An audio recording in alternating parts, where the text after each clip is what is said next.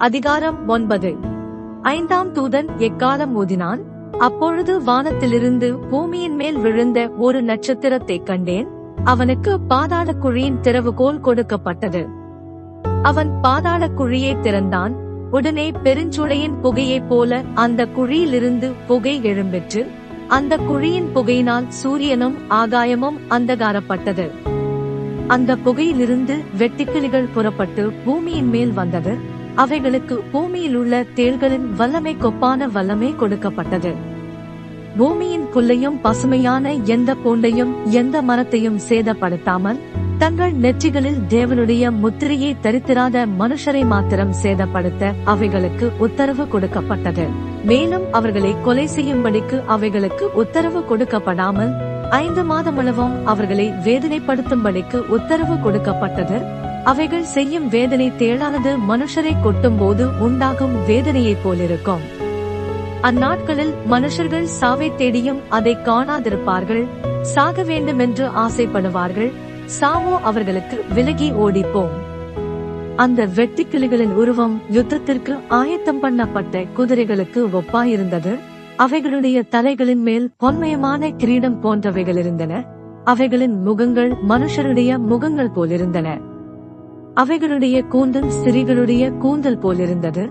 அவைகளின் பற்கள் சிங்கங்களின் பற்கள் போலிருந்தன. இருப்பு கவசங்களைப் போல மார்க்கவசங்கள் அவைகளுக்கு இருந்தன. அவைகளுடைய சிறகுகளின் இறைச்சல் யுத்தத்திற்கு ஓடுகிற அநேகன் குதிரைகள் பூண்ட இரதங்களின் இறைச்சலுக்கு ஒப்பாயிருந்தன. அவைகள் தேள்களின் வாள்களுக்கு ஒப்பான வாள்களையும் அந்த வாள்களில் கொடுக்குகளையும் உடையவைகளாயிருந்தன. அவைகள் ஐந்து மாதமளவும் மனுஷரை சேதப்படுத்துவதற்கு அதிகாரம் உடையவைகளாயிருந்தன. அவைகளுக்கு ஒரு ராஜன் உண்டு. அவன் பாதாளத்தின் தூதன். எபிரேய பாஷையிலே அபெத்தோன் என்றும் கிரேக்க பாஷையிலே அப்பொல்லியோன் என்றும் அவனுக்கு பெயர். முதலாம் ஆபத்து கடந்து போயிற்று. இவைகளுக்கு பின்பு இன்னும் இரண்டு ஆபத்துகள் இதோ வருகிறது. ஆறாம் தூதன் எக்காலம் ஊதினான் அப்பொழுது தேவனுக்கு முன்பாக இருந்த போர்ப்பீடத்தின் நான்கு கொம்புகளிலுமிருந்து ஒரு சத்தம் தோன்றி எக்காலத்தை பிடித்திருந்த ஆறாம் தூதனை நோக்கி ஐ பிரார்த்தனம் பெரிய நதியண்டையிலே கட்டப்பட்டிருக்கிற நான்கு தூதர்களையும் அவிழ்த்துவிடு என்று சொல்ல கேட்டேன். அப்பொழுது மனுஷரில் மூன்றில் ஒரு பங்கை கொல்லும்படிக்கு ஒரு மணி நேரத்திற்கும் ஒரு நாளுக்கும் ஒரு மாதத்திற்கும் ஒரு வருஷத்திற்கும் ஆயத்தமாக்கப்பட்டிருந்த அந்த நான்கு தூதர்களும் அவிழ்த்துவிடப்பட்டார்கள் குதிரைச்சேனைகளாகிய இராணுவங்களின் தொகை இருபது கோடியாயிருந்தது. அவைகளின் தொகையை சொல்ல கேட்டேன். குதிரைகளையும் அவைகளின் மேல் ஏறி இருந்தவர்களையும் நான் தரிசனத்தில் கண்ட விதமாவது அவர்கள் அக்கினி நிறமும் நீல நிறமும் கந்தக நிறமுமான மாக்கவசங்களையுடையவர்களாயிருந்தார்கள் குதிரைகளுடைய தலைகள் சிங்கங்களின் தலைகளைப் போலிருந்தன. அவைகளுடைய வாய்களிலிருந்து அக்கினியும் புகையும் கந்தகமும் புறப்பட்டன.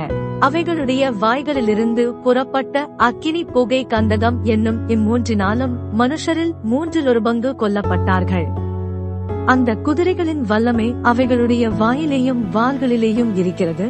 அவைகளுடைய வாள்கள் பாம்புகளுக்கு ஒப்பானவைகளாயும் தலைகளுள்ளவைகளாயும் இருக்கிறது. அவைகளாலே சேதப்படுத்துகிறது. அப்படி இருந்தும் அந்த வாதைகளால் கொல்லப்படாத மற்ற மனுஷர்கள் பேய்களையும் பொன் வெள்ளி செம்பு கல்மரம் என்பவைகளால் செய்யப்பட்டவைகளாயும் காணவும் கேட்கவும் நடக்கவும் மாட்டாதவைகளாயும் இருக்கிற விக்கிரகங்களையும் வணங்காத படிக்கு தங்கள் கைகளின் கிரியைகளை விட்டு மனம் திரும்பவும் இல்லை. தங்கள் கொலை பாதகங்களையும் தங்கள் சூனியங்களையும் தங்கள் வேசுத்தனங்களையும் தங்கள் கனவுகளையும் விட்டு மனம் திரும்பவும் இல்லை.